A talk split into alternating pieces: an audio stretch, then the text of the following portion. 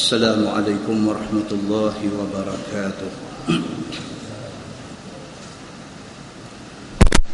الحمد لله.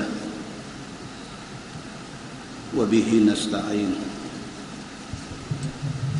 أشهد أن لا إله إلا الله وحده لا شريك له.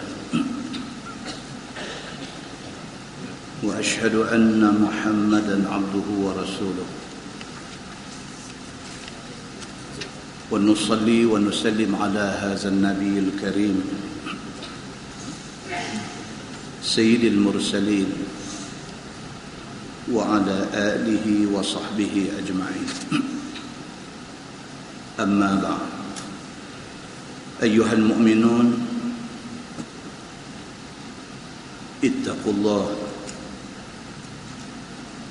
أوصيكم وإياي بتقوى الله. faqad fazal muttaqun muslimin dan muslimat mudah-mudahan dirahmati Allah Subhanahu wa taala di dalam sebuah hadis عن أبي الدرداء رضي الله عنه قال قال رسول الله صلى الله عليه وسلم يلقى على أهل النار الجوع. فيعدل ما هم فيه من العذاب.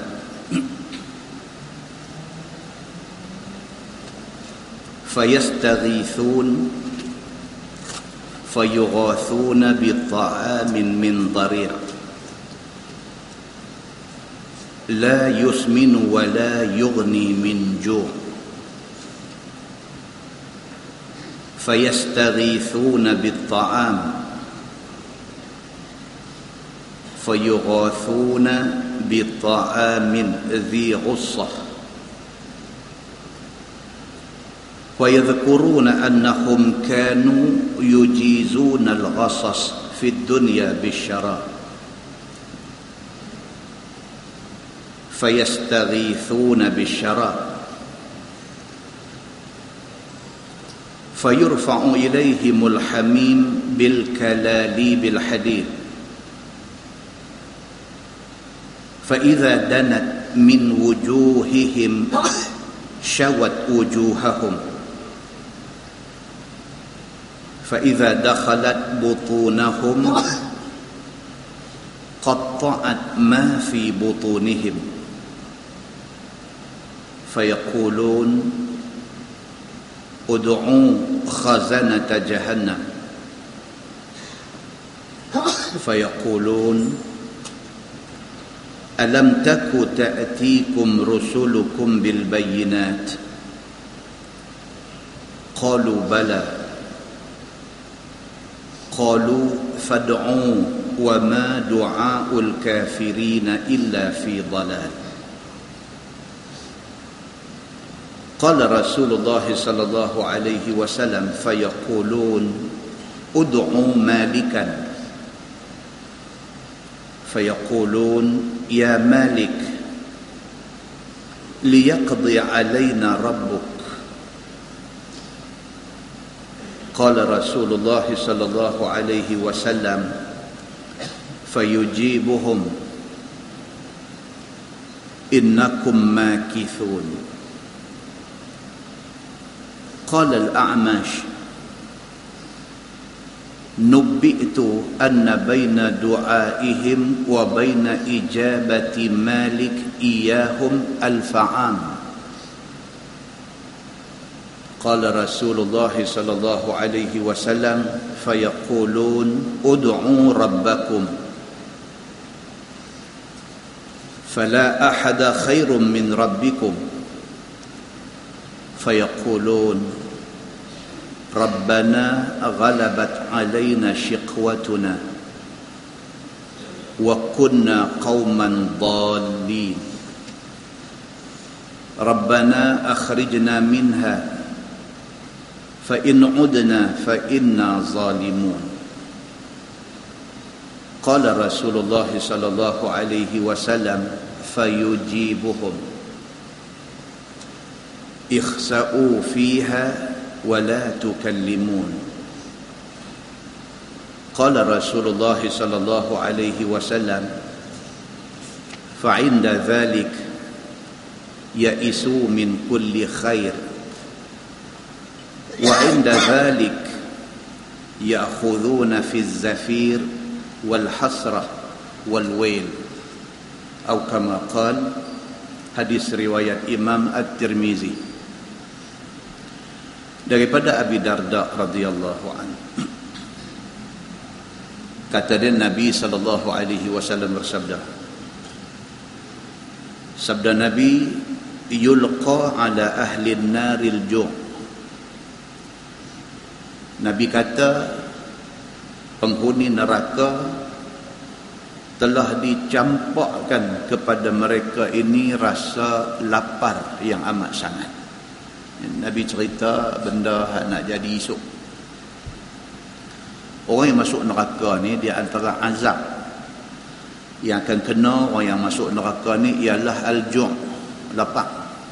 Lapang yang bukan sebarang lapang tapi lapang yang sampai ke tahap kebuluran fayadilu ma hum fihi min al-azab nabi kata lapang yang dikenakan kepada penghuni neraka itu setimpal dengan jahat depa atas dunia dulu. Azab lapang yang Tuhan kenakan kepada orang yang masuk neraka ni azab itu setimpal dengan jahat dia atas dunia dulu. Fayastarithun. Nabi kata maka minta tolonglah ahli neraka ni minta tolong supaya diberikan kepada mereka sikit makanan. Lapang tak boleh tahan. Fayughathuna bi ta'amin min dhari' bila mereka minta makan maka diberi kepada mereka ni makan daripada jenis dhari' dhari' ni makanan daripada pokok berduri. Orang yang masuk neraka ni dikenakan azab. Azab itu diantaranya ialah lapang. Bila lapang minta makan. Bila minta makan diberi makanan yang dipanggil dariah. Makanan duri. La yusminu wa la yughni min ju' Dalam Quran ada. Yang kata makanan dariah ni, makanan duri ni, kalau makan tak kenyang, bahkan tak menggemukkan Yusmin makna gemukkan kita dah lama tak jumpa kawan 10 tahun 20 tahun tak jumpa satu hari jumpa. Kawan kita dekat kawan kita kata dekat kita ya akhi anta samin. Dia kata ya akhi anta samin. Maksudnya oh hang gemuk lah ni. Samin.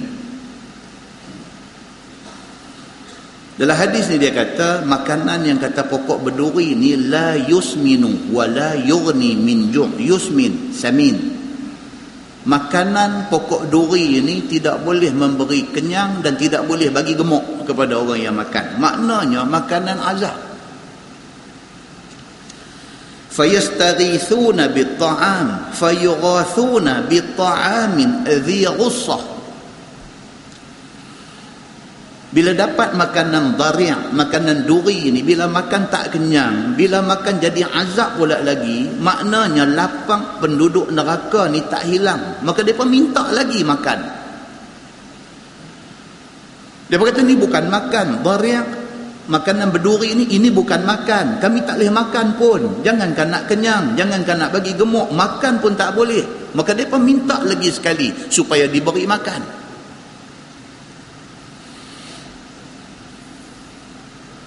fayughathuna bi ta'amin dhi ghussah. Diberi pula kepada depa sejenis makanan yang makanan ni bila buh dalam mulut bila telan dia lekat dia rengkung. Pula dah. Ya cerita kata kalau masuk neraka dia macam ni benda dia. Kalau orang dalam syurga dia nak nak apa pun Tuhan bagi. Bahkan benda hak Tuhan bagi dekat dia ni satu benda yang tak pernah teringat dalam fikiran dia. Satu benda yang tak pernah dia tengok dengan mata dia. Satu benda yang dia tak pernah dengar dengan telinga dia. Itu anugerah kepada penghuni syurga. Ni yang kita duk baca ni cerita orang masuk neraka. Orang masuk neraka ni bukan sahaja dia tak diberi apa dia mau, bahkan lain yang dia mau, lain yang diberi. Dia minta makan, diberi kepada dia makan tapi daripada jenis dariang, daripada jenis pokok duri yang apabila makan tidak beri kenyang dan tidak beri gemuk. Minta lagi sekali supaya diberi makan, diberi pula kepada depa ni bi ta'amin dhi diberi pula makanan yang apabila buh dalam mulut bila telan dia lekat dia rengkung. Dia tak boleh masuk fayadhkuruna annahum kanu yujizuna al-ghassas fid dunya bisyarab Nabi kata pada ketika itu bila dia buh makanan tu dalam mulut dia duk sengkang dia rengkung ni. fayadhkuruna penghuni neraka ni teringat. Teringat. annahum kanu yujizuna al-qasas fid dunya bisyarab teringat masa hidup atas dunia dulu kalau makan lekat minta ayak nak minum teringat mereka terlupa kata mereka bukan duduk atas dunia. Mereka terlupa kata mereka duduk tu alam lain. Mereka duduk tu alam akhirat. Akhirat tidak seperti dunia. Tapi nama kata manusia ni bila jadi satu benda dekat dia dia teringat Oh atas dunia dulu kalau makan-makan mengkelan minta ayak tunda dengan ayak. Maka di hari akhirat di dalam neraka bila diberi kepada dia makanan yang menyengkang rengkung dia dia teringat kalau lekat ni mau minta ayak. Fayastaghithuna bisyarab maka dia pun minta pula ayak.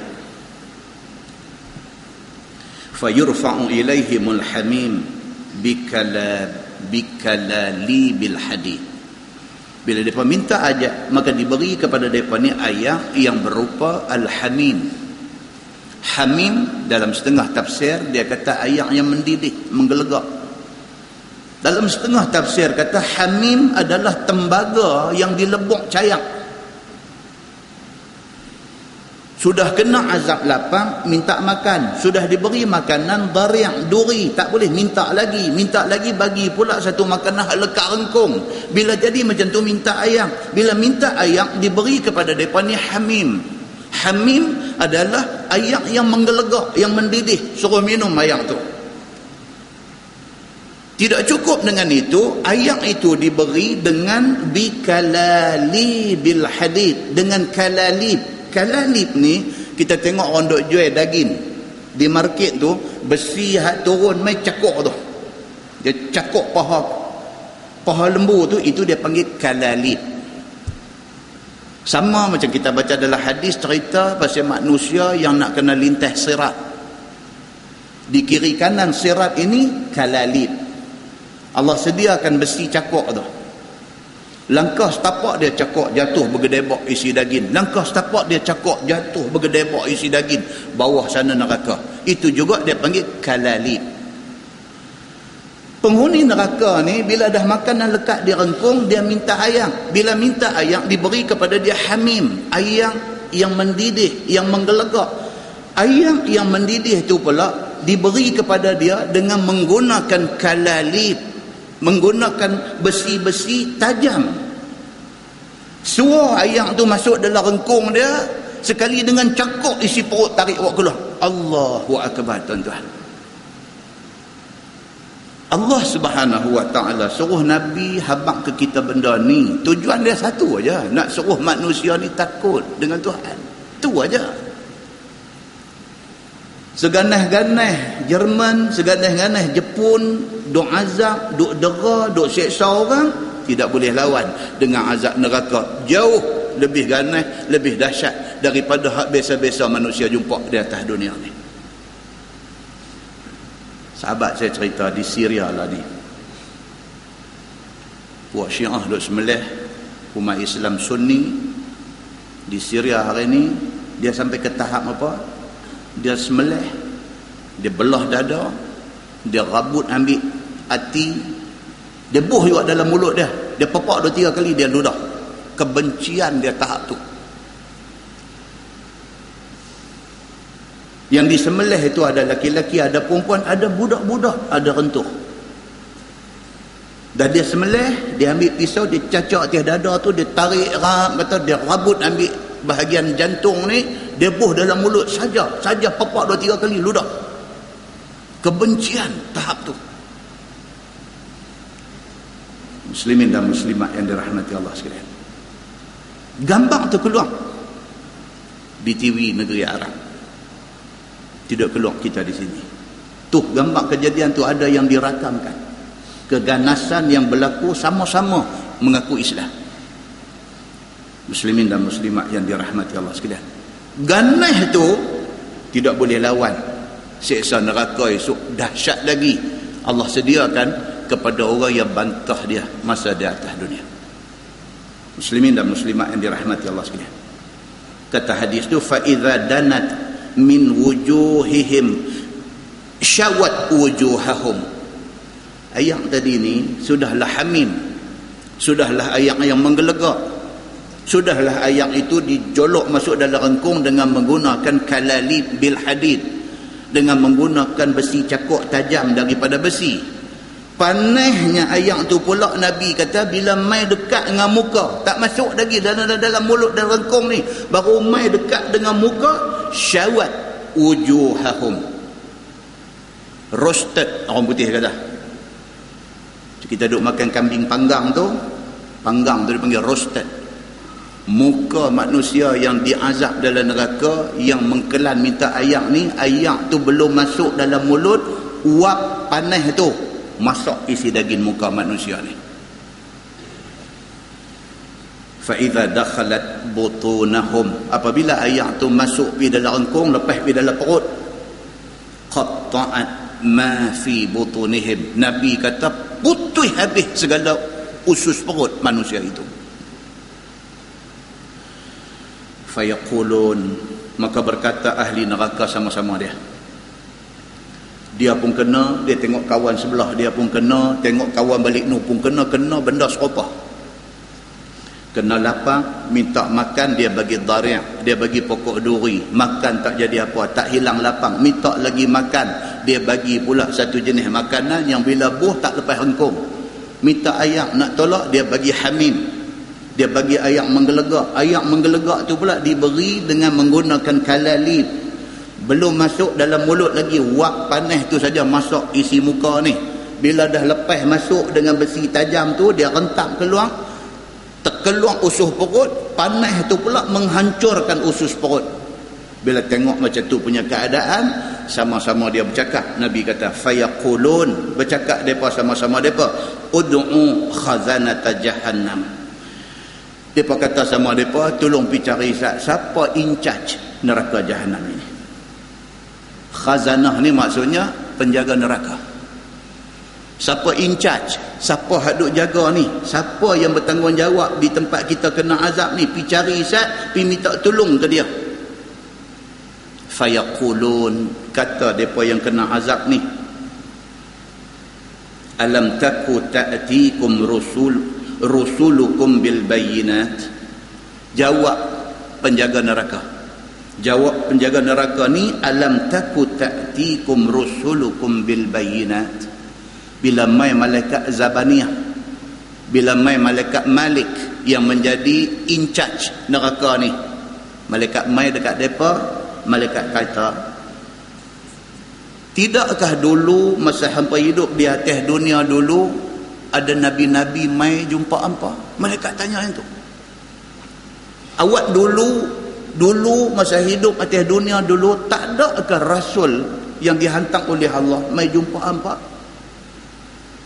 kalau kita hari ini nabi kata dah nabi kata al ulama'u warasatul anbiya. Ulama itu mewarisi kerja nabi Eh, masa apa hidup di atas dunia dulu tak ada akan alim ulama main masjid kampung apa? Masa apa hidup atas dunia dulu tak ada akan satu alim ulama mai duk baca Quran, duk baca hadis Nabi, duk peringat apa tentang malapetaka yang akan menimpa orang yang bantah Allah ni? Eh, masa di atas dunia dulu tak pernah dengar Quran ke? Eh, masa di atas dunia dulu hadis Nabi ni hang pernah dengar ke tak ke? Eh di atas dunia dulu hang tahu ke tak agama tu apa? Malaikat mai tanya benda tu ke depa? Qalu bala. jawab orang-orang ahli neraka ini bala bahkan ada mai ada masjid kampung saya tiap-tiap malam ada orang mai duk baca Quran mai duk baca hadis di masjid kampung saya ni lambat jumpa majlis ada majlis Isra' Mi'raj ada ceramah dia ada ma'al hijrah ada ceramah dia. Ada maulid nabi ada ceramah dia. Ada sahaja apa-apa sempena adalah ceramah dia. Qalu bala kata depa bahkan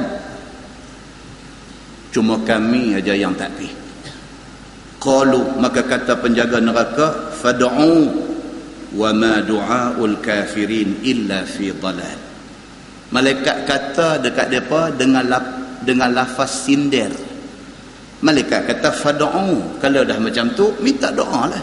Minta doa. Wa ma du'aul kafirin illa fi dalal. Tapi aku nak abang awal-awal doa orang yang kafir macam hampa ni sesat. Tidak akan membawa manfaat apa-apa. Muslimin dan muslimat yang dirahmati Allah sekalian. Qala rasulullah sallallahu alaihi wasallam nabi bersabda nabi kata fayaqulun maka berkata ahli neraka ni ud'u malikan Oh, mereka kata tak boleh sembang dengan puak-puak ni. Kita panggil bos dia mai tu. Mana dia malaikat malik?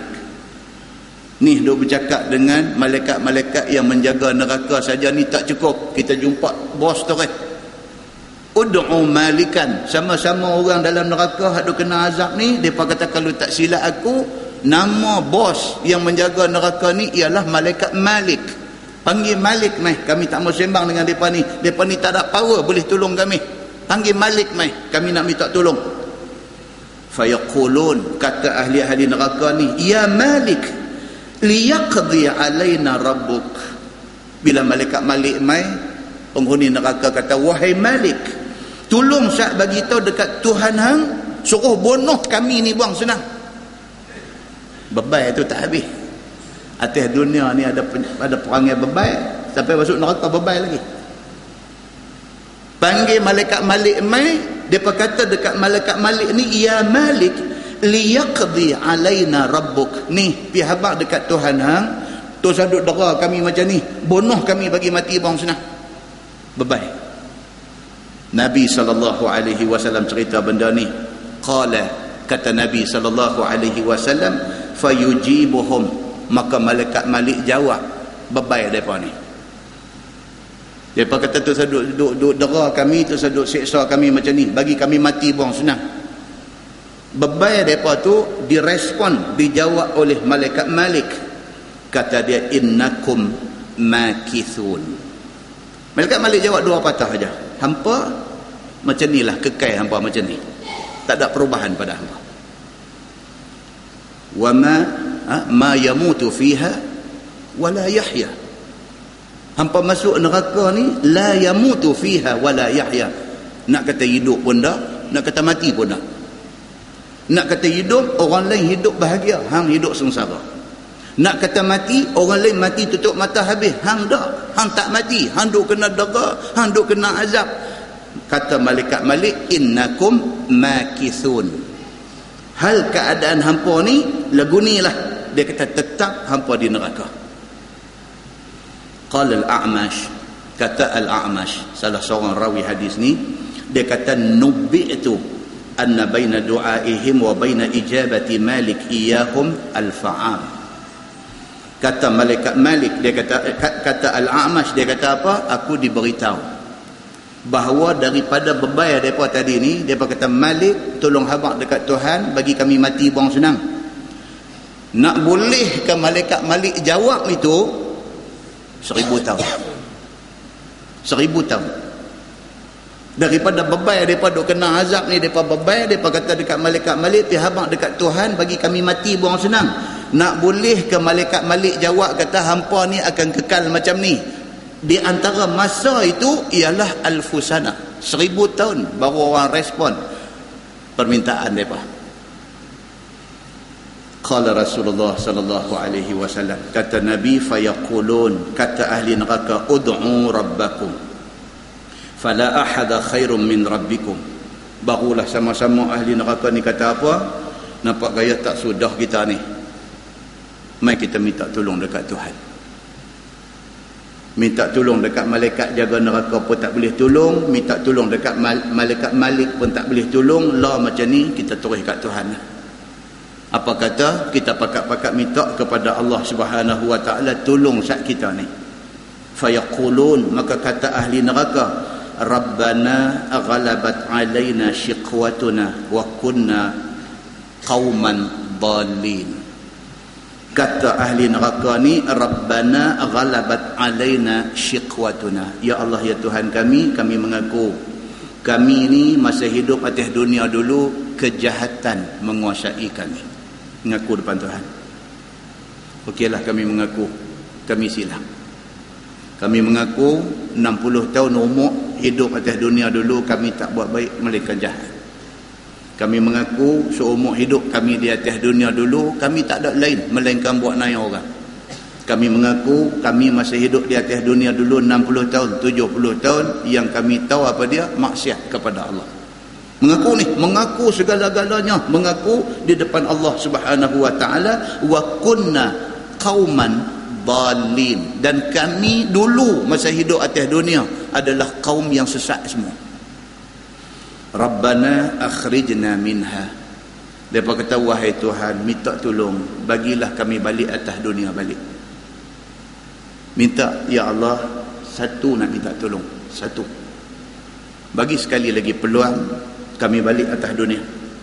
Fa in udna fa inna zalimun. Kalau bagi dekat kami sekali lagi peluang balik atas dunia kami buat perangai huduh macam tu juga. Okey kami memang zalim. Kami memang tak boleh pakai. Tapi minta sekali lagi bagi peluang.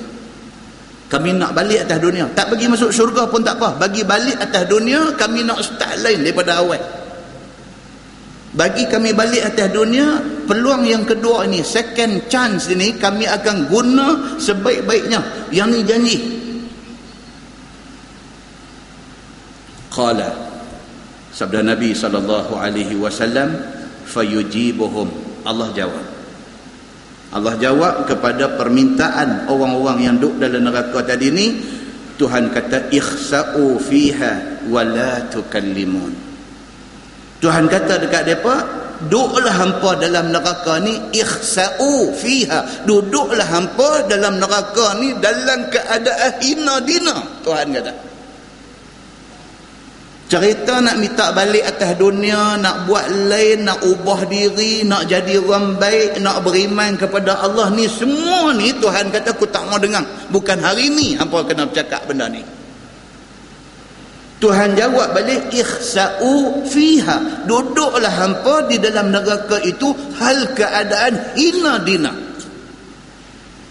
Wala tukallimun dan Tuhan kata tak usah cakap apa dah dengan aku. Aku tak mau cakap dengan hampa. Itu ayat Quran tuan-tuan boleh rujuk surah Al-Mu'minun ayat 108. Tadi yang dialog tadi ni ahli neraka dengan Tuhan duk jawab tu itu ayat Quran. Surah Al-Mu'minun daripada ayat 106 sampai 108. Ini cerita ni. Habis dah try minta tolong penjaga neraka tak boleh, minta tolong dekat bos kepada malaikat jaga neraka, malaikat Malik pun tak lepas. Nak minta direct dengan Tuhan pun tak jadi. Tuhan kata apa? Hampa duduklah dalam neraka ni dalam keadaan hina dina. Bahkan Tuhan kata apa? Wala tukallimun Allah subhanahu wa ta'ala kata jangan duk bercakap dah dengan aku lepas ni. Qala Rasulullah sallallahu alaihi wasallam kata Nabi sallallahu alaihi wasallam fa inda dhalik yaisu min kulli khair. Nabi kata pada ketika itu menyesal habis putus asa habis mereka ini daripada sebarang peluang kebaikan yang ada. Muslimin dan muslimat yang dirahmati Allah sekalian. Daripada hadis itu dapat kita faham bahawa peluang yang Tuhan bagi ke kita hari ini jangan disia-siakan. Ni ni peluang ni. Ada dapatlah ni ni. Peluang ini jangan disia-siakan. Pasal apa? Mensia-siakan peluang ini tidak ada lagi peluang yang kedua. Kalau hari ini kita sia-siakan apa yang Tuhan bagi tidak ada lagi peluang yang kedua. Dalam sebuah hadis riwayat daripada Abi Musa radhiyallahu anhu kata dia qala Nabi sallallahu alaihi wasallam إذا اجتمع أهل النار في النار ومعهم من شاء الله من أهل القبلة. قال الكفار للمسلمين ألم تكونوا مسلمين؟ قالوا بلى. قالوا فما أغنى عنكم الإسلام؟ وقد صرتم معنا في النار. قالوا كانت لنا ذنوب فأخذنا بها. فسمع الله ما قالوا فأمر بمن كان في النار من أهل القبلة فأخرجوا فلما رأى ذلك من بقي من الكفار قالوا يا ليت كنا مسلمين. فنخرج كما خرجوا ربما يود الذين كفروا لو كانوا مسلمين. أو كما قال حديث رواية إمام الطبراني. Nabi sallallahu alaihi wasallam bersabda Nabi kata apabila ahli neraka sudah masuk neraka. Wa ma'ahum man Allah min ahli al-qiblah. Bila depa duduk dalam neraka tengok-tengok muka orang Islam hak duduk semayang pun ada sama dalam neraka. Cerita orang kafir yang dia ni sampai mati kafir akhirat esok masuk neraka dalam neraka dia tengok-tengok ada Pak Haji kampung dia. Dia tengok-tengok eh ini Haji dia kata. Haji apa pasal you ada sama kita? Macam tu. Qala al-kuffar lil muslimin kata orang kafir kepada orang Islam ini alam takunu muslimin? Eh dia kata Haji Haji bukan orang Islam ke dia kata begitu. Qalu bala. Jawab Pak Haji ini ya saya Islam. Qalu kata orang kafir fama aghna ankumul islam. Eh, dia kata kalau lagu tu apa guna hang jadi Islam? You serupa kita juga bukankah hari ini hari untuk orang Islam? Orang Islam tak patut ada dalam neraka sama dengan kami.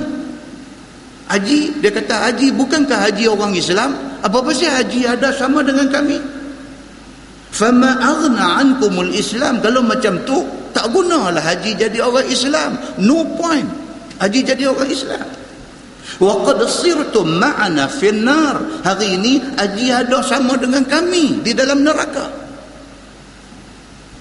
Qalu jawab Pak Haji Islam ni kanat lana dhunub fa ukhidna biha. Pak Haji ni kata saya ni lagu ni saya harap-harap saya tak duk saya tak duk selama-lama macam apa saya Pak Haji tapi ada nakai juga. Jadi dosa nakai itu lah tengah kena balasan. Harap-harap selesai dosa saya diazab saya akan keluar.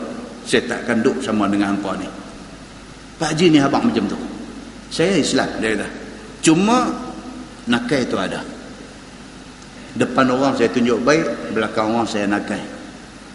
Atas nakai tu atas jahat tu maka saya kena azab lah ni.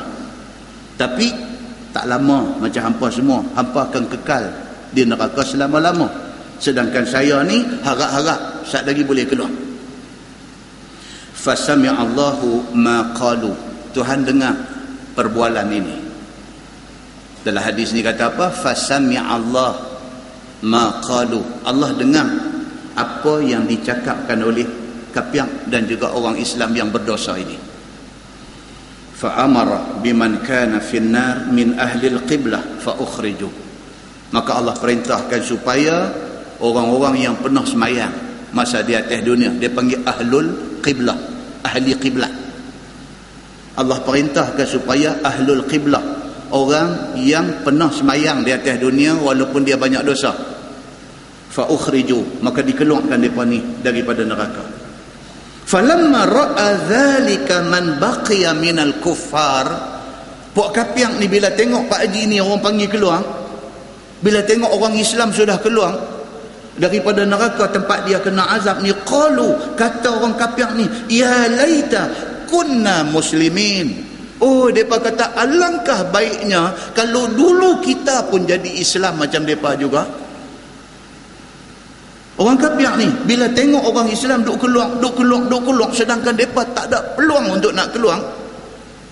Kata depa ni, ya laita.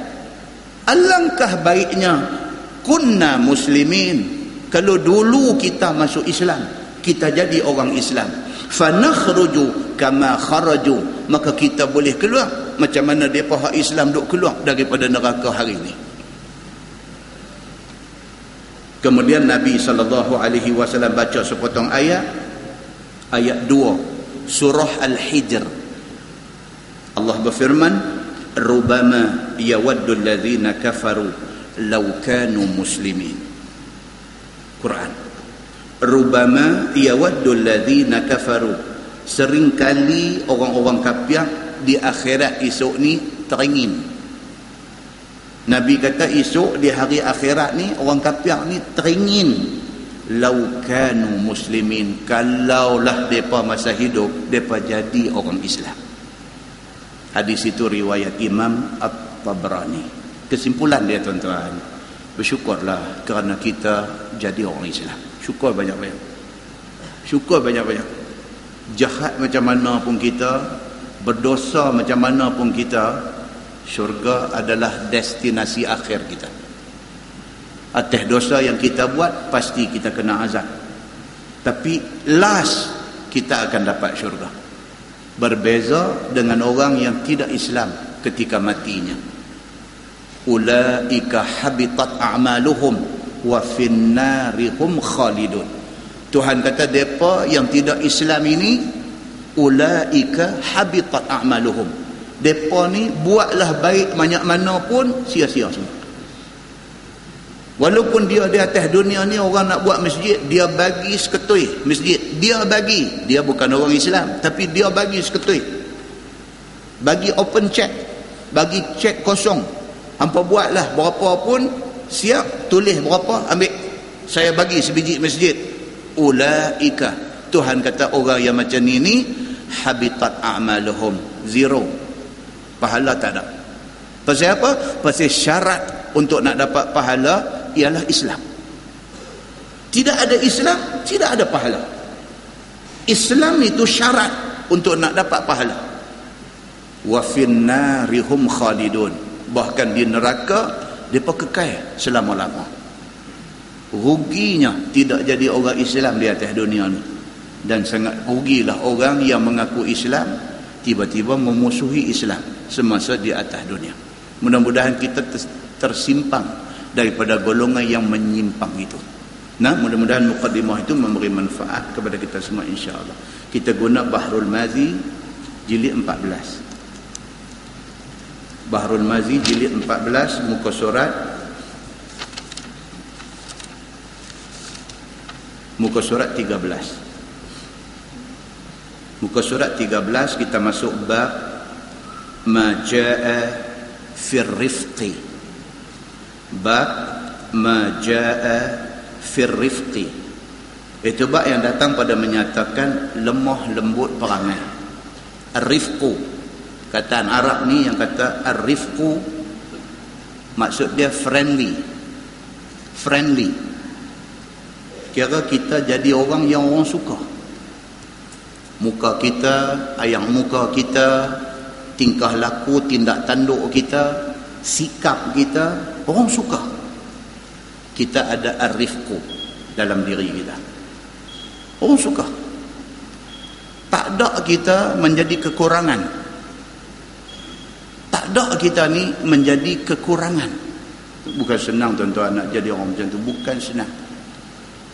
Ustazah saya meninggal di Polis dua hari lepas apa Ustazah Fauziah Sani mengajak saya di Kolej Islam.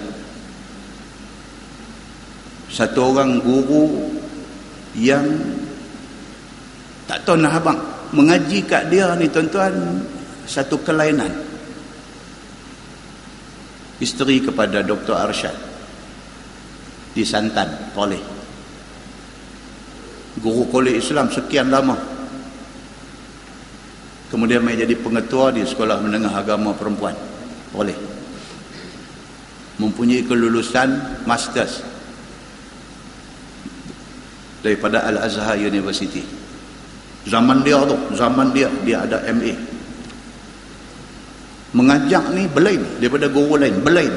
Dia mengajak tuan-tuan dia tak bercakap dengan otak kita dia bercakap dengan hati kita. Satu satu anugerah Allah dekat dia dia mengajak tu macam dia bercakap dengan hati ni. Sayang kita dekat dia ni tak tahu nak abang. Sayang.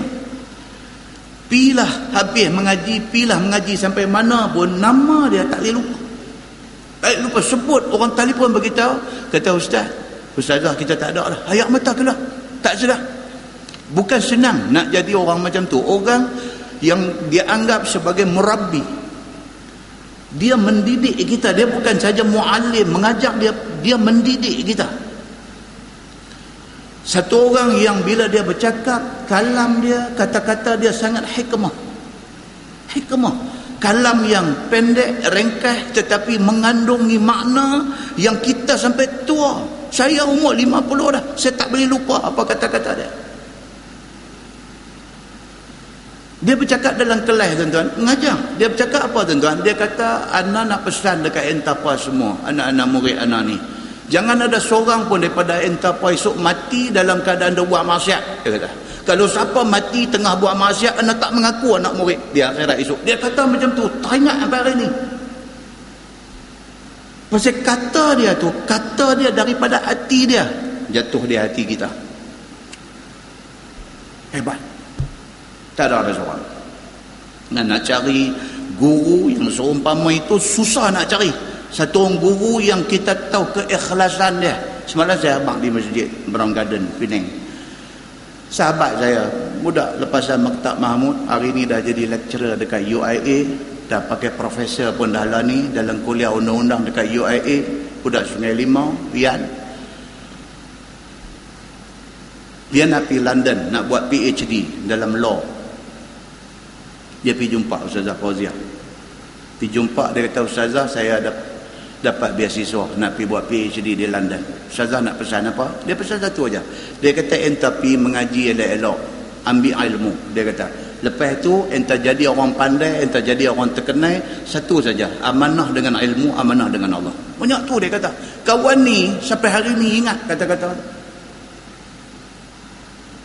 tak ada cakap panjang tak ada buang masa tak ada bercakap benda sia-sia. Ada. Dia bagi itu terpahat.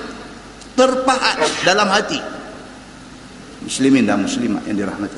Bukan senang nak jadi macam tu. Dia boleh bukan boleh berlakon. Dia bukan boleh duk buat. Tak boleh. Benda ni Allah bagi.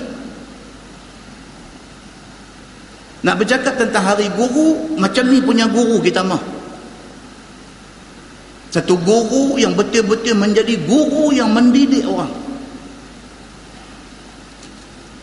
Kita tak mau setakat menjadi guru untuk nak menjadi salah satu daripada cabang entertainment. Hari ini ada juga. Cabang entertainment. Dengar-dengar sono, habis balik. Apa pun tak ada. Nothing. Boleh mengisi ruang program dan sebagainya. Tetapi kesan. Kesan tarbiyah itu. Muslimin dan muslimat yang dirahmati Allah sekalian. Benar ni.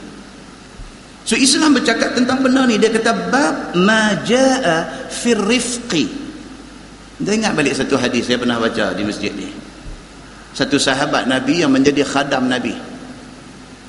Bila Nabi bangkit je dia dia tahu apa keperluan Nabi. Nabi perlu ayam untuk nak qada hajat dia sediakan ayam. Nabi perlukan ayam untuk berwuduk. Dia sediakan ayam wuduk dia pergi jadi khadam Nabi sampai macam tu sekali. Nabi tanya dia. Nabi kata hang nak apa? Minta satu benda. Aku minta kepada Allah supaya Allah bagikan hang benda ni. Dia minta apa? Dia minta ya Rasulullah izinkan saya menjadi murafiq. Ni daripada perkataan ar-rifqu.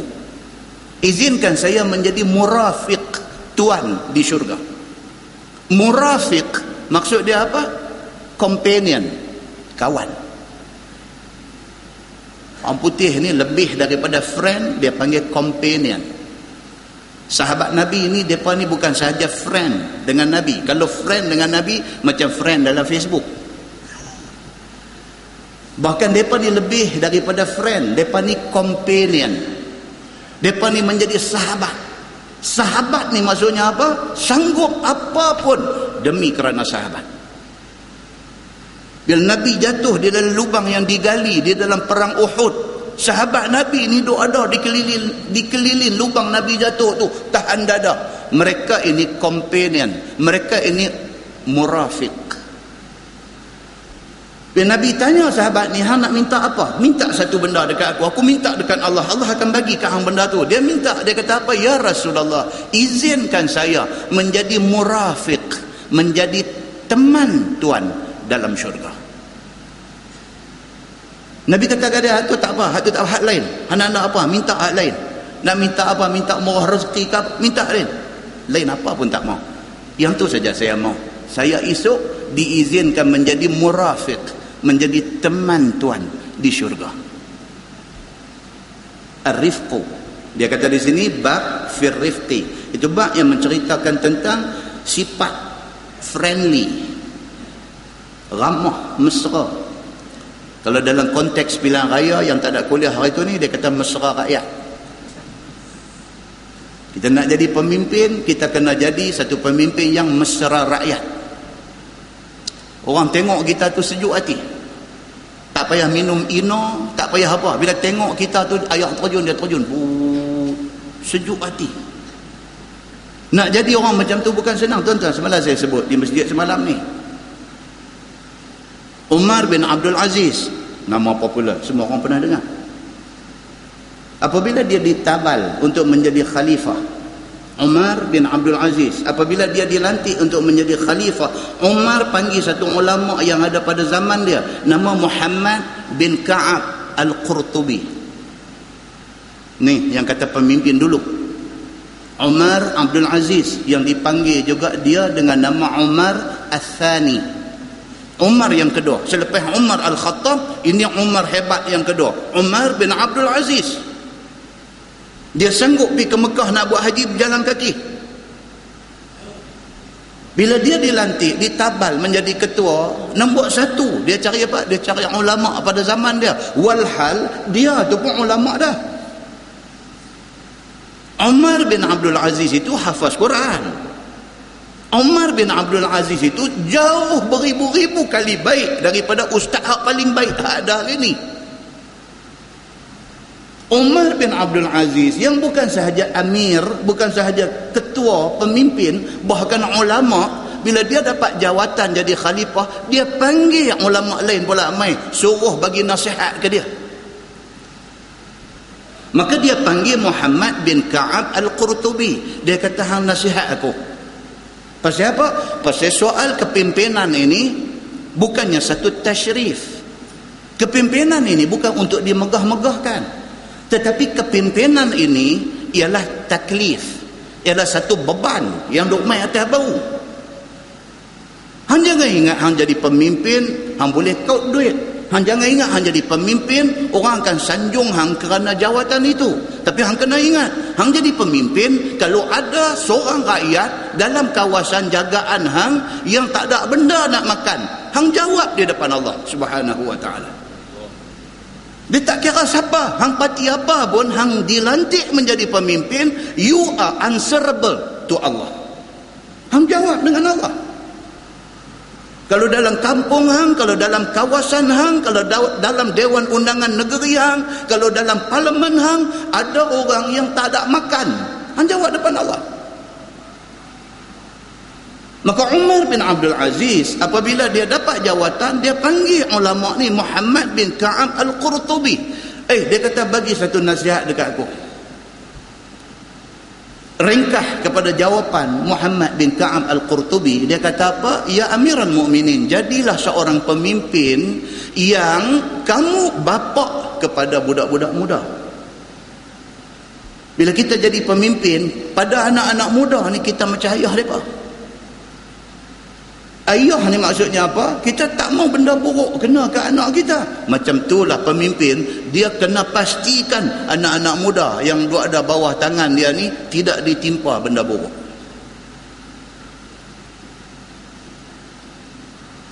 Kata Muhammad bin Ka'ab Al-Qurtubi kepada Umar bin Abdul Aziz, dia kata hang jadi pemimpin esok, hang jadilah anak kepada orang tua-tua.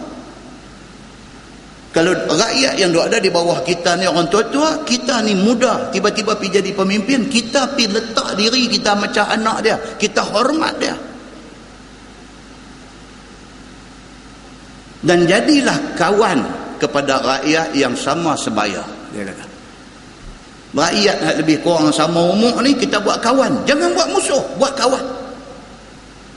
Kita tahu kita tengok muka dia kita tengok sorban dia kita tengok janggut dia kita tahu dia tak undi kita contoh. Itu hal lain. Lah ni kita sudah terpilih atas seorang majoriti. Dia kawan kita. Nasihat Muhammad bin Ka'ab Al-Qurtubi kepada satu orang hebat Umar bin Abdul Aziz. Muslimin dan muslimat yang dirahmati Allah. Pasal itu yang pilihan raya kita tak buat kuliah. Sambung dia kata ketahuilah saudaraku bahawa lembut perangai itu dipuji oleh syarak. Siapa pun kalau ada arifku orang suka. Orang yang ada arifku ada sifat friendly. Mudah baik dengan orang siapa pun suka. Baik kawan, baik lawan. Suka ke dia? Begitu. Lawan kepada sifat arifku itu ialah keras dan kasar laku lawan kepada Arifku ni apa dia? Jenis perongoi jenis baran panah baran jenis kasang itu lawan kepada tajuk kita duk baca ni. Maka kerah perangai itu natijah daripada marah dan kerah hati dia kata. Orang yang kasang orang yang raf nampak raf. Orang ni sama ada dia tengah marah. Ataupun kalau dia tak tengah marah pun dia jenis tu jenis kerah hati Kan dalam hadis Nabi kata minasyaqai arba. Di antara tanda jahat satu-satu orang manusia ni ada empat. Apa dia? Qaswatul qalb. Di antaranya apa? Kerah hati. Jenis ego. Jenis dia seorang betul. Jenis kalau jadi suami ni bini tak boleh tegur apa jenis kalau jadi bapa ni anak ni tak ada hak untuk nak buka mulut bagi pendapat. Jenis kalau jadi ketua ni jangan siapa mai kata dia buat tak betul hak dia buat tu betul belaka. Ini dia panggil apa? Qaswatul qalb. Kerah hati. Itu jahat manusia. Nabi kata muslimin dan muslimat yang dirahmati Allah sekalian. So lawan kepada arifku ialah kerah hati. Dia kata dan lemah lembut perangai itu natijah daripada elok tabiat dan senangnya. Orang yang jenis ada arifku mudah didekati dan sebagainya ini adalah orang yang baik-baik. Maka kerana itu dia ada dalam diri dia arifku sifat friendly sifat mesra dengan orang. Begitu. Dan terkadang-kadang sebab bagi kerah perangai itu ialah marah. Maka itulah yang banyaknya kebanyakannya hak dia jadi keras jadi perongweh jadi bengkiang dia kata berpunca daripada marah. Tak boleh tuan. Kita di rumah berkelahi dengan bini. Kita di rumah jadi masalah dengan anak. Kita pergi pejabat. Satu pejabat jadi mangsa kita. Oh tak boleh macam tu. Tak boleh. Hal kita di rumah hal dalam rumah tangga kita jangan pergi duk rawit orang yang tak tahu apa tu di rumah ni kita jadi jadi hal dengan bini kita pi jadi hal dengan anak kita. Kita pi di pejabat ni staff kita buat my file buka dua kali balin pergi dinding. Wih awak ni. Dia kata dia makan anak tebuan ke pagi ni. Dia nak main cerita tak elok. Kan? Eh dia kata dia breakfast dengan anak tebuan ni awak jadi dulu ni. Jangan macam tu. Itu tak bagus. Rumah-rumah pejabat hal lain kena tahu tu nak potong di mana dia punya cut point dia tu. Kena tahu. Buah full stop. Habis. Ni cerita pejabat cerita lain pula. Pi tunjuk senyum melok balik. Tapi bagi sesetengah orang ataupun kebanyakan orang dia emotional. Dia tak boleh. Benda hak dia short habis. Satu hari tu bad mood. Satu hari. Sampai staff nak main minta cuti pun main dap tengok tu. Tengok kalau remeh elok tu tak apa masuk minta kalau pergi tengok remeh duduk turun melu bahidung tu pergi minta lah saat lagi cuti tak dapat MC dapat masuk hospital dia ni Jangan tuan-tuan cerita orang perumih ni. Hak pernah jumpa, pernah jumpa. Tak pernah jumpa, tak tahu. Dia kata ada ke macam tu punya orang. Ada tuan-tuan. Ada. Balik kerja, buka-buka peti air, nak minum air sejuk, angkat-angkat pelah kosong. Paling pergi dinding tu pelah pelah tu ada isi air nak buah dalam peti air tu. Pelah tu kosong. Budak-budak dia nak minum dia buka peti air dia ambil dia tuang. Lepas tu dia buah balik. Bukan dia nak refill bukan dia nak tambah balik air untuk buah tu. Dia buah dia buah balik. Lagi abang pula main tuang tinggal buah balik. Ayah balik lagi engkau kata ada apa balik pergi dinding tu. Perungih apa ke benda aku tak tahu.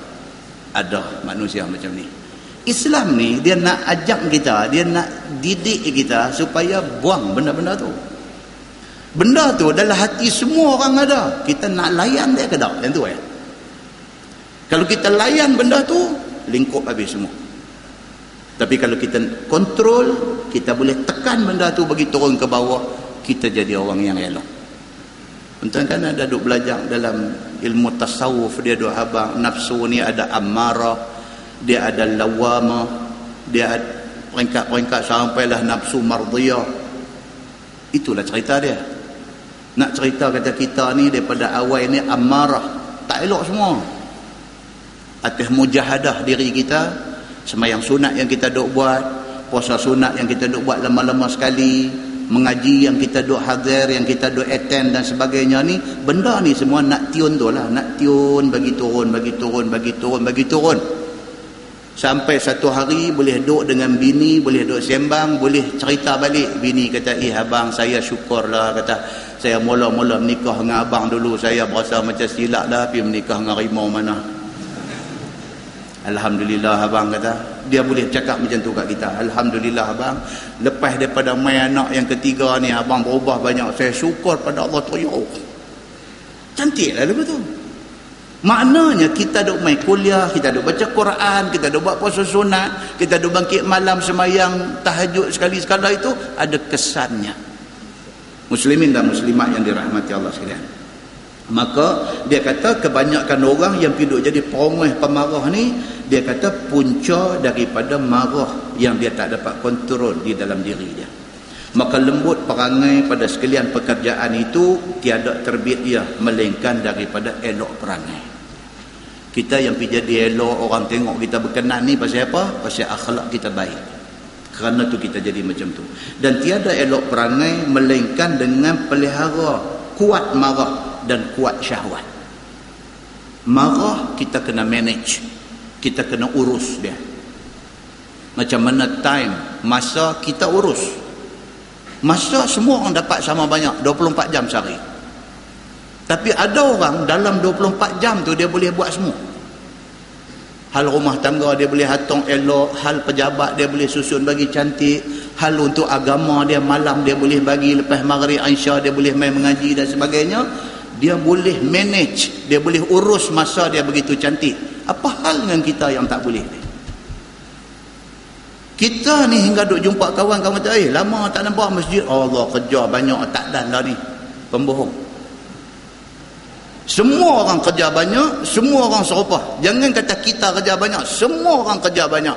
Atas kita lah nak mengurus masa kita macam mana. Kalau kita urus masa kita dengan baik, peruntukan untuk agama tu untouchable. Tak boleh sentuh.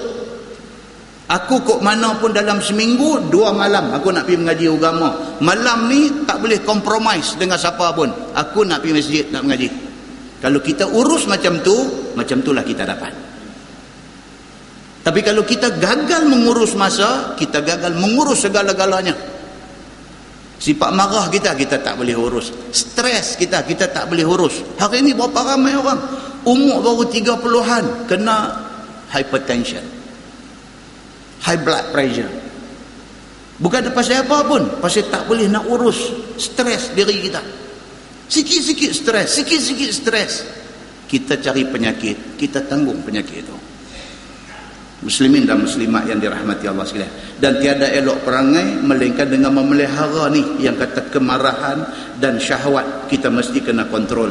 Dan menjaga keduanya itu supaya ke jalan yang betul. Marah bukan tak boleh marah tapi kena cara. Kita marah ni ada sebab. Marah pasal apa? Anak tak bangkit semayang subuh. Kita marah tapi marah yang berpada-pada. Kita kita balik masjid tengok tak bangkit tidur lagi. Time dah sampai ujung dah. Pergi ketuk pintu bilik abang abang semayang tak lagi? Marah macam tu aja. Abang abang semayang tak lagi? Oh oh oh buat kalang kabut. Awak abang macam ni? Ambil semayang semayang lah ni. Cukup banyak tu. Jangan sambung bagi jadi bagi spoil balik tak banyak tu aja. Dia pun nak bangkit, bangkit sembahyang sembahyang. Ketegasan tu ada, jangan perongai. Balik-balik masjid pun tak bangkit lagi. Hampa ni nak jadi babi juga. La ilaha illallah. Kita dengar ni ish. Pergi sebut ni perkataan hak bukan-bukan ni. Pergi panggil ke anak. Allahu Akbar. Awak macam tu. Anak pun hilang respect dekat kita kebaikan yang kita cari keburukan yang lain muslimin dan muslimat yang dirahmati Allah sekalian Islam ajak benda ni bukan ahli psikologi aja bukan tokoh motivasi aja. Islam ajak benda ni. Allah dan Rasul yang ajak kat kita cara-cara ni. Dan dia kata hingga dia hati-hati sekira-kira mencengangkan daripada berfikir. Jaga dia kata.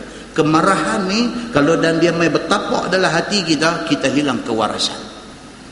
Kalau kita duduk layan marah ni, duduk layan, duduk layan, duduk layan dia, satu hari kita tak boleh kontrol kemarahan kita. Ni dia nak beritahu Dan menegahkan daripada tiap perkara yang sekalian pekerjaan itu. Maka lembut perangai itu, maka lembut perangai pada sekalian pekerjaan itu tiada terbaik. Melainkan daripada elok perangai. Tengok hadis dia. Kata Imam At-Tirmizi, An Abi Darda radhiyallahu anhu, عن النبي صلى الله عليه وسلم قال من أعطي حظه من الرفق فقد أعطي حظه من الخير Maksudnya diriwayatkan daripada satu sahabat Nabi sallallahu alaihi wasallam nama dia Abu Darda radhiyallahu an. Daripada Nabi sallallahu alaihi wasallam sabdanya barang siapa diberi akan dia akan habuan daripada perangai lemah lembut. Maka sesungguhnya telah diberikan kepadanya habuan daripada kebajikan. Kita ni kalau ada lemah lembut maknanya itu tanda kebaikan Allah bagi kat kita. Dia nak abang yang tu yakni Tuhan kurnia pahala kadar yang dibuat daripada sifat lemah lembutnya itu. Ada pahala kita bersifat lemah lembut ni. Ada pahala Nabi kata. Waman hurima hazzahu minar rifqi faqad hurima hazzahu minal khair dan barang siapa diharamkan dan ditegahkan habuan daripada lemah lembut maka sesungguhnya diharamkan habuan daripada kebajikan. Demikianlah nabi kata siapa yang tak ada lemah lembut dalam diri dia bermakna Allah tak bagi kebaik, kebaikan kepada dia. Kena ada santun itu kena ada. Santun. Sopan santun itu kena ada kata At-Tirmizi daripada bab ini ada riwayat daripada Aisyah dan daripada Jarir bin Abdullah dan Abi Hurairah dan bermula ini hadis hasan lagi sahih. Baik lemah lembut kelakuan dan cakap itu itulah yang disuruh oleh syarak maka hendaklah seseorang itu apabila bercakap dengan orang biar lemah lembut kata-katanya biar manis tutur katanya. Kerana ia tabiat orang yang ada bangsa dan orang yang ada kemanusiaan kita bercakap ni biar sopan. Satu ustaz baru ni ceramah. Di satu tempat belah tempat saya tu. Dia jenis kasar. Ustaz tu bagus tapi jenis kasar. Jadi dalam ceramah tu peluanglah perkataan-perkataan kepala bapak hang lah apa, apa jenis macam tu. Ada peminat dia ustaz ni macam mana pun ada peminat. Jenis kasar ni. Saya tu kepala bapa ang anak aram aram jadah ni dalam ceramah ni. Ha sono-sono lah. Ha kalau kita sigong-sigong kawan sebelah. Sono. Hak sono. Hak tak sono pun ada. Hak tak sono ni di, di ketak dada. Awak dari ni awak duk sat-sat bunyi. Duk sebut ish dia habis ceramah sembahyang isya nak balik satu perempuan duduk tunggu luar. Tunggu dengan cukup pinggang mu cukup. Kan? Ustaz! Ha, dia jumpa buku ngaruan ustaz dia kata. Saya nak tanya ustaz. Bagus ke tu duk sebut kepala bapa anak haram haram jadah? Bagus ke? Ustaz ni pun dia tak sangka buah macam tu nak main. Ya pun duk kalang kabut saya susah payah duk ajak anak-anak di rumah suruh bercakap elok. Duk ajak anak-anak ni jangan duk sebut perkataan-perkataan macam tu. Satu ustaz main duk sebut macam tu atas masjid. Ni anak-anak saya nak kata apa? Pucat ke ustaz ni. Tambah pula main kerja ni perempuan lagi pucat. Kan? Boleh ke satu ustaz macam ni? Dia duduk tak habis lagi tak orang masjid pun pergi potong ha? Dia kata tak apa kak tak apa tak apa. Mungkin ustaz kita tersilap pun. Duduk silap mana boleh? Ustaz mana boleh silap? Dia duduk tak habis lagi.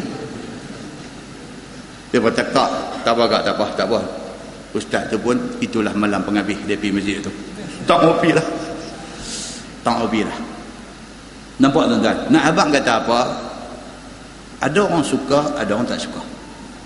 Tapi hak agama nak abang ni apa dia? Benda macam tu jangan. Agama tak suka punya banyak perkataan lain ada. Awak pergi cari perkataan macam tu. Bercakap pula dalam masjid. Tak elok sangat-sangat. Muslimin dan muslimat yang dirahmati Allah sekalian. Ni pula dia beritahu kat kita apa? Biarlah kita ni ada bahasa dia kata dan ada kemanusiaan. Dan menunjuk ia orang yang berakal. Ha, orang dengar orang ada respect dekat kita. Ini orang ada ilmu. Begitu dan pula lemah lembut cakap dan lemak manis tutur kata itu belenggu hati dia kata. Bila kita cakap elok ni kita tambat hati orang. Orang dengar dia berasa sejuk hati dia berasa lega. Itu ceritanya. Misalnya hendak menyuruh seseorang buat kerja ataupun hendak larang orang buat satu-satu benda cubalah dengan lemah lembut tutur kata dan manis cakapnya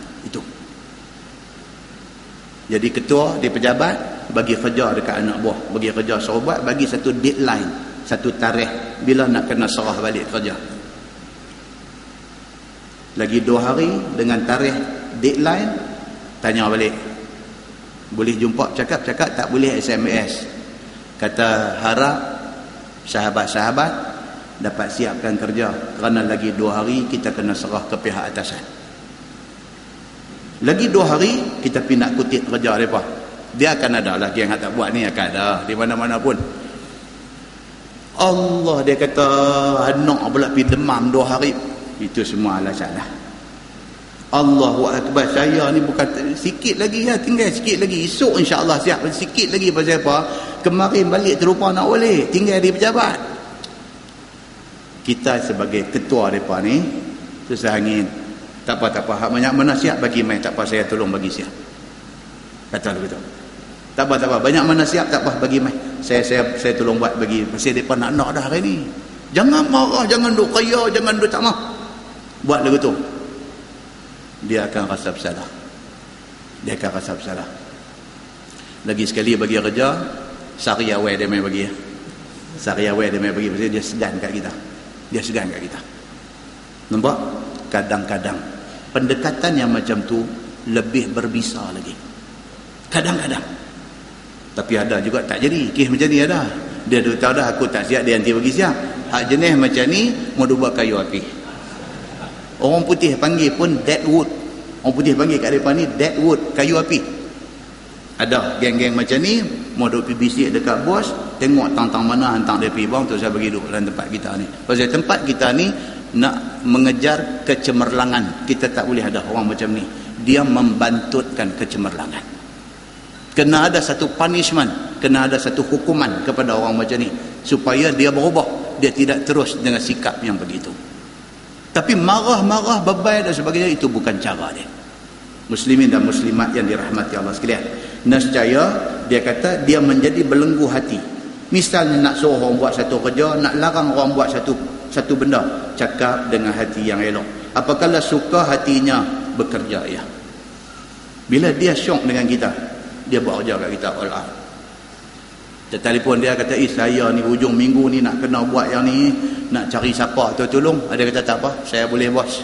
Dia syok. Pasal apa? Pasal kita duk cakap dengan dia, kita jaga hati dia. dia yang agama suruh macam ni atau berhenti ia dengan redanya dan kehendaknya ataupun dia sendiri rasa dia bersalah dia mengganggu kecemerlangan organisasi ini dia minta keluar dia pergi bawa diri ke lain. Dia tak mau aku ada ni aku menyusahkan kerja hamba. Dia sendiri tarik diri dia keluar.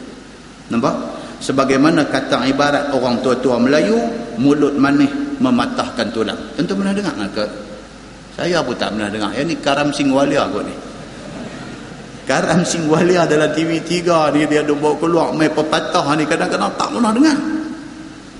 Dia kata seperti kata pepatah Melayu. Dia kata dia pergi kata, kata kita pun dengar duduk nganga sampai habis. Pukul 9 duduk duduk nganga lagi. Apa yang dia kata? Tadi aku tak pernah dengar. Pandai dia pergi duduk reka pepatah ni. Kan? Yang ni pun dia kata apa? Seperti kata pepatah orang tua-tua Melayu, mulut manis mematahkan tulang. Dia kata. Ada juga. Wallahu a'lam dan telah bersabda Nabi sallallahu alaihi wasallam man yuhramur rifqa yuhramul khair. Nabi kata apa? Siapa yang menjauhkan diri daripada lemah lembut cakap dan lemah lembut laku nescaya dijauhkan Allah daripadanya kebajikan. Itu dia.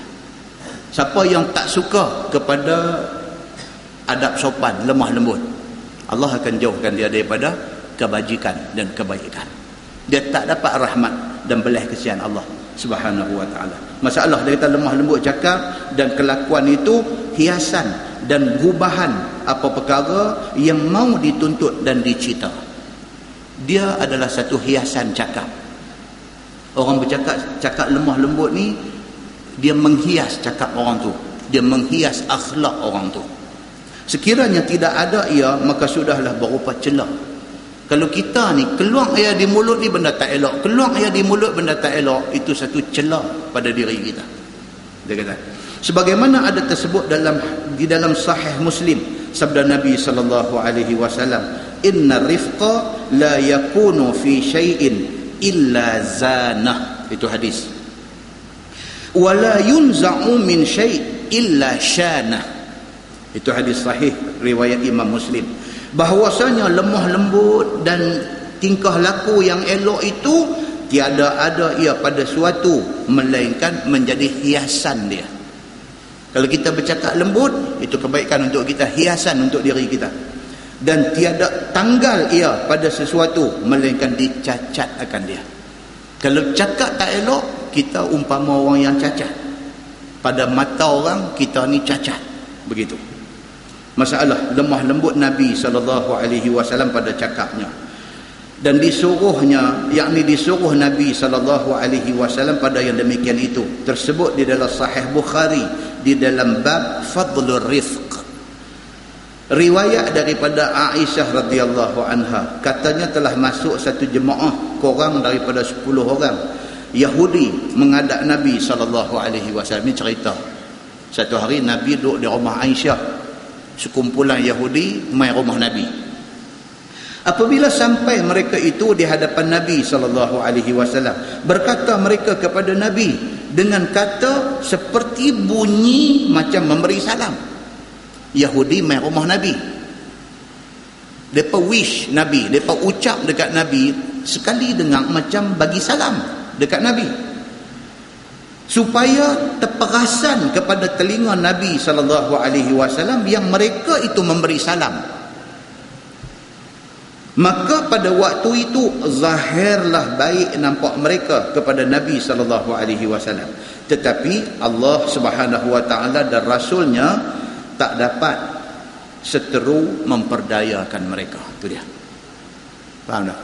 Yahudi satu kumpulan Yahudi mai rumah Nabi bunyi macam bagi salam dekat Nabi tapi sebenarnya tak. Mereka saja buat bunyi itu bagi tasyabuh bagi bunyi kesamaran. Mereka kata Assalamualaikum. Assalamualaikum. Dengar sekali macam Assalamualaikum. Tapi tak mereka kata Assamu Sam. Sin Alif Mim Assalamualaikum Sam maksudnya mampu Nampak tuan-tuan? Kalau Assalamualaikum maksudnya selamat. Assalamualaikum maksudnya mampu ke atas kamu. Yahudi ni memang nama pun Yahudi. Bila dia main rumah Nabi dia bagi salam tu bagi bunyi macam dengar macam Assalamualaikum. Tapi sebenarnya Assalamualaikum maka Yahudi itu pun lalu mengeluarkan buah tuturnya yang diniatkannya tidak baik di dalam perutnya. Benda yang dia ucap tu hasil daripada perut busuk dia kepada Nabi sallallahu alaihi wasallam. Maka kata Yahudi itu assalamu alaikum. Ha ni. Assalamu alaikum. Artinya mampuslah kamu ya Muhammad. Perkataan mampus itu bukan saya saja kata dalam ni pun dia terjemah assam makna dia mampus Yahudi ni pi ucap dekat Nabi Assalamualaikum mampu hang wahai Muhammad. Maka didengar oleh Nabi sallallahu alaihi wasallam dan isteri Nabi iaitu Aisyah radhiyallahu anha perkataan itu dengan terang dan nyata. Nabi ini tak boleh diperdayakan. Allah bantu dia. Allah tajamkan telinga Nabi, Nabi dengar sebiji Yahudi ini sebut Assalamualaikum bukan Assalamualaikum. Nabi dengar clear dan Aisyah isteri Nabi juga dengar clear Yahudi sebut Assalamualaikum mampuh kamu wahai Muhammad. Lalu disahut oleh Nabi SAW dengan lemah lembut dan lemak manis bunyinya dengan sabda Nabi SAW wa'alaikum Nabi dengar dia sebut Assalamualaikum mampuh hang wahai Muhammad. Nabi jawab balik wa'alaikum dan ke atas hang. Maksudnya mampu juga lah Nabi tak jawab wa'alaikumussalam. Dan Nabi tak kata wa'alaikumussalam. Sebab bagi Nabi perkataan itu tak sesuai dengan kehebatan Nabi. Orang ucap mampu dekat Nabi Nabi tak ucap mampu balik dekat dia. Pasal apa? sebab Nabi Nabi dia nak ucap benda tak elok tu tak terbit di mulut dia. Pasal apa? pasal dia Nabi jadi bila Yahudi mai kata Assalamualaikum mampu hang wahai Muhammad Nabi jawab balik Waalaikum. Maksudnya apa? Hang pun sama Begitu. Maksudnya ke atas kamu juga mustahak mampus itu Nih dalam kitab ini Maka telah dibalas oleh Aisyah dengan keras dan kuat bunyi. Kerana panasnya hati Aisyah mendengar sumpah Yahudi ke atas Nabi sallallahu alaihi wasallam dengan kata mampus kepada Nabi itu. Lalu kata Aisyah wa alaikumussalam wal la'nah. Tu dia yang kata perempuan ni. Yang kata perempuan ni. Kalau laki dia pangkat inspektor dia DSP minta mohon eh kakak contohnya begitu Pasal apa? Pasal berlaku dekat Aisyah. Aisyah ni siapa? Isteri Nabi. Pasal apa? Pasal Aisyah tu perempuan. Perempuan ni dia memang ada tu benda tu. Dia emotional, dia cepat marah, dia nak melompat. Itu tabiat orang perempuan. Kalau orang perempuan marah pun, memang betul dia marah lah pasal dia lupa tu. Aisyah ni bila Yahudi mai di rumah kata dekat Nabi Assalamualaikum mampu hang wahai Muhammad. Nabi sendiri hak kena kata tu okey Nabi kata waalaikum. Assistant sudah jawab lebih. Aisyah kata apa? Waalaikumussalam wal la'nah dia kata ke atas hampa mampuih dan laknat Allah. Dia bagi dua ketir bagi. Aisyah ni dia sudah macam tu. Artinya atas sekalian kamu mustahak mampus bahkan dilaknat Tuhan. Bila didengar oleh Nabi sallallahu alaihi wasallam kata Aisyah yang demikian itu sebagai membalas kata-kata Yahudi. Maka sabda Nabi sallallahu alaihi wasallam kepada Aisyah mahlan ya Aisyah inna Allah yuhibbu rifqa fil amri kullih. Allahu akbar. Yang kata Nabi ni bila Aisyah jawab macam tu Aisyah tu mempertahankan Nabi Dah, Nabi kata dekat Aisyah, dia kata apa dekat Aisyah? Mahlan ya Aisyah, mahlan. Mahlan ni kalau dalam kita ni kata apa? Relax, relax, relax. Jangan duk panas lagu tu. Mahlan, mahlan. Slow, slow, slow. Relax. Jangan duk marah macam tu. Mahlan ya Aisyah, inna Allah yuhibbur rifqa. Allah suka kalau kita ada sifat lemah lembut. Fil amri kullih dalam apa kerja yang kita buat. Jangan duk buat perangai tak elok macam ni. Mereka nak kata biar pergi kat mereka yang kita hari ni tuan-tuan. Tuan-tuan kalau jadi satu orang yang orang kenal mesti ada orang kata. Tuan-tuan jadi Datuk Najib pun orang kata tuan-tuan jadi Tok Guni Aziz pun orang kata. Pasal apa? pasal dua-dua ni orang terkenal betul ke tak betul hak orang kata tu perkara lain? Soalnya hang jadi orang terkenal hang mesti kena kata. Tuan-tuan jadi Ustaz Samsuri pun orang kata kata juga siapa je. Hak tak suka kat kita. Bukan semua orang suka kita dan bukan semua orang benci kita. Kadang-kadang satu orang tak suka dekat satu orang kerana tak kenal je. Bukan pasal apa pun tak kenal Selama ni dia duduk dengar orang duduk main cerita kata si Polan ni tak bagus. Dia duduk dengar yang tu ya. Dia sendiri tak pernah kenal orang yang dia kata tak bagus tu. Tapi dia hari-hari duduk dengar orang kata tak bagus, dia pun maki kawan tu sampai cukup-cukupnya dia maki. Orang tanya dia hang kenal ke yang duduk marah sangat kat dia ni? Tak tahu kenal tak kenal tapi dia ni tak boleh pakai. Ramai orang macam ni. Kan? Turun ni Aziz 20 tahun lebih jadi Menteri Besar Kelantan tuan-tuan. Dia lagu dia. Dengan rumah kayu dia, dengan hidup dia yang sangat sederhana dengan Tok Guru. Mereka sampai masuk dalam Facebook, pi bubuh gambar Tok Guru, puh gambar babi, duk hirup ayam. Tu nak abang kata apa? Manusia ni, dia kalau dia benci dekat satu orang, tahap kebencian dia ni boleh pi sampai ke tahap yang bukan-bukan. Satu orang main kata kat saya bahawa ni kita pun duk jaga tak mau nak marah tapi darah dia tembak naik je sampai ke rambut ni. Dia main cerita orang lain kata. Tapi tak maulah cakap macam tu. Dia kata ustaz ada orang duk kata. Dia kata apa? Tak dia kata pas ni duk nandak sangat hudud hudud hudud ambil bekas menteri besar kedah potong kaki dah hudud lah tu kata. Ai, saya kata apa cakap macam ni? Eh dia kata Ustaz jangan marah saya. Saya cerita orang kata. Tak boleh lah. Apa benda sampai macam ni ni? Hang politik apa sampai macam ni? Itu yang tak mau nak kuliah dalam pilihan raya tu. Tak boleh. Tak, tak. Jangan. Kita ni kena ada batas sempadan. Tuan-tuan buat bendang pun kena ada batas. Tuan-tuan buat bendang. Kalau tak buat batas, nak jadi bendang apa? Mesti kena ada batas. Kalau bendang pun kena ada batas, ini ke pula kehidupan kita? Mesti ada batas, mesti ada sempadan. Kita benci satu orang, mesti ada sempadan dia. Jangan sampai kerana kebencian politik, kepartian, kita nak pergi, eh, jangan sampai macam tu. Ini, ini benda yang agama ada pesan. Dua-dua pihak sama aja kita tak suka jangan terlebih sangat. Sana pun tak jangan terlebih sangat. Biarlah neraca ilmu dan neraca Quran dan hadis yang menjadi sempadan kepada apa cakap-cakap kita. Muslimin dan muslimat yang dirahmati Allah sekalian. Jadi Aisyah ni sudah marah. Nabi kata dekat dia mahlan ya Aisyah inna Allah yuhibbur rifqa fil amri kulli Aisyah relax relax relax Allah suka kepada sifat lemah lembut dalam apa urusan pun. Jangan duk buat macam ni. Nabi kata dekat dia.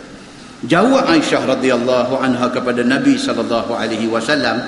Aisyah kata, "Ya Rasulullah, awalam tasma' ma qalu?" Dia nak pertahan lagi. Kata Aisyah, "Ya Rasulullah, tidakkah tuan hamba dengar apa yang Yahudi kata tadi?" Dia duk dia duk geram lagi. Dengar tak dia kata apa tadi? Dia mai kata assalamualaikum. Dia kata mampu dekat hang. Dia kata. Dengar tak dia kata apa tadi? Jawab Nabi sallallahu alaihi wasallam kepada Aisyah, "Qad qultu wa alaikum." Nabi kata aku dengar dan aku dah jawab pun. Aku jawab wa alaikum. Kalau hang doa aku mampu dan ke atas hang pun sama. Cukuplah banyak tu. Janganlah piduk kata wa'alaikumussalam wa la'nah. Jangan. Nabi kata Allah tak suka perangai macam tu. Nampak tuan-tuan? Yang kata Nabi sallallahu alaihi wasallam dia konsisten di atas kebenaran. Konsisten. Dia tidak terpengaruh dengan emosi. Semalam kita baca hadis di Masjid Tanjung semalam. satu sahabat Nabi tengah tidur di masjid dia ambil kamis. Ni baju hak dia pakai ni ada selai lagi dia lipat-lipat-lipat dia buat bantai tidur di masjid. Dalam pada tidur tu golek pi golek mai orang mai curi baju hak dia duk lapik buat bantai curi. Dia jaga dia raya pencuri. Curi baju dia orang ramai tangkap pencuri ni. Dibawa ke depan Nabi sallallahu alaihi wasallam bila sampai di depan Nabi diadukan kes dia ni ni mencuri kamis baju kepunyaan hamba Allah ni.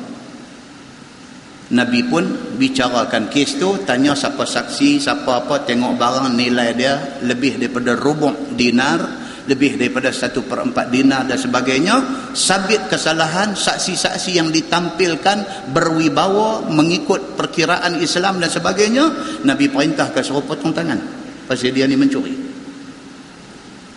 sahabat tadi tuan punya baju yang kena curi ni bila dia tengok-tengok eh benda sudah jadi macam tu dia pula pergi dekat Nabi dia kata ya Rasulullah baju saya ni murah aja dia kata tak sahlah potong tangan dia dia jatuh kesian balik dia jatuh kesian balik. Dia kata, Ya Rasulullah, baju saya ni berapa dirham saja nilai dia. Janganlah sampai potong tangan dia. Nabi kata apa? Nabi kata, benda ni sebelum bawa ke depan aku. Nabi jawab. Dan Nabi kata apa? Janganlah hampa menjadi orang yang membantu syaitan merosakkan kawan hampa. Kalau pada perkiraan hang barang yang dia curi itu tak patutlah kesianlah kat dia kalau potong tangan settle sebelum ke mahkamah. Settle sebelum ke mahkamah. Dah tangkap dah dia ni apa semua hang curi baju aku dia pun mengaku minta maaf dan sebagainya. Okey, lain kali hang jangan buat benda macam ni. Okey, lepas dia. Lepas tu tak salah. Tapi setelah dibawa ke muka pengadilan sudah dijatuhkan hukum hudud tidak boleh dimaafkan. Mafhum daripada hadis tu apa dia? Dia nak bagi tahu dekat kita Islam ni dia bukan agama yang nak menjatuh hukum. Hukum itu satu mekanisme sebagai satu alat untuk nak menjamin jenayah daripada merebak di dalam masyarakat. Tetapi bukan intention, bukan kecenderungan Islam nak tangkap orang nak potong tangan, bukan macam tu.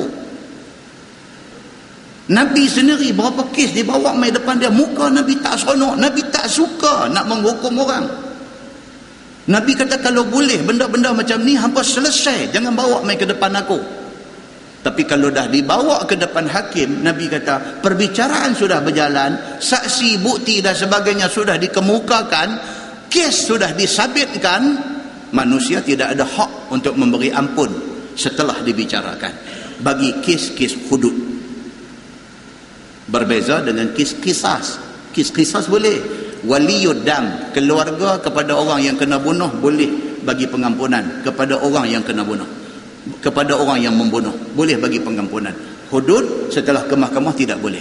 Nabi kata selesaikan sebelum dibawa ke mahkamah. Bermakna Islam bukan nak potong tangan orang. Islam cuma nak menegakkan keadilan di dalam masyarakat. Muslimin dan muslimat yang dirahmati Allah sekalian.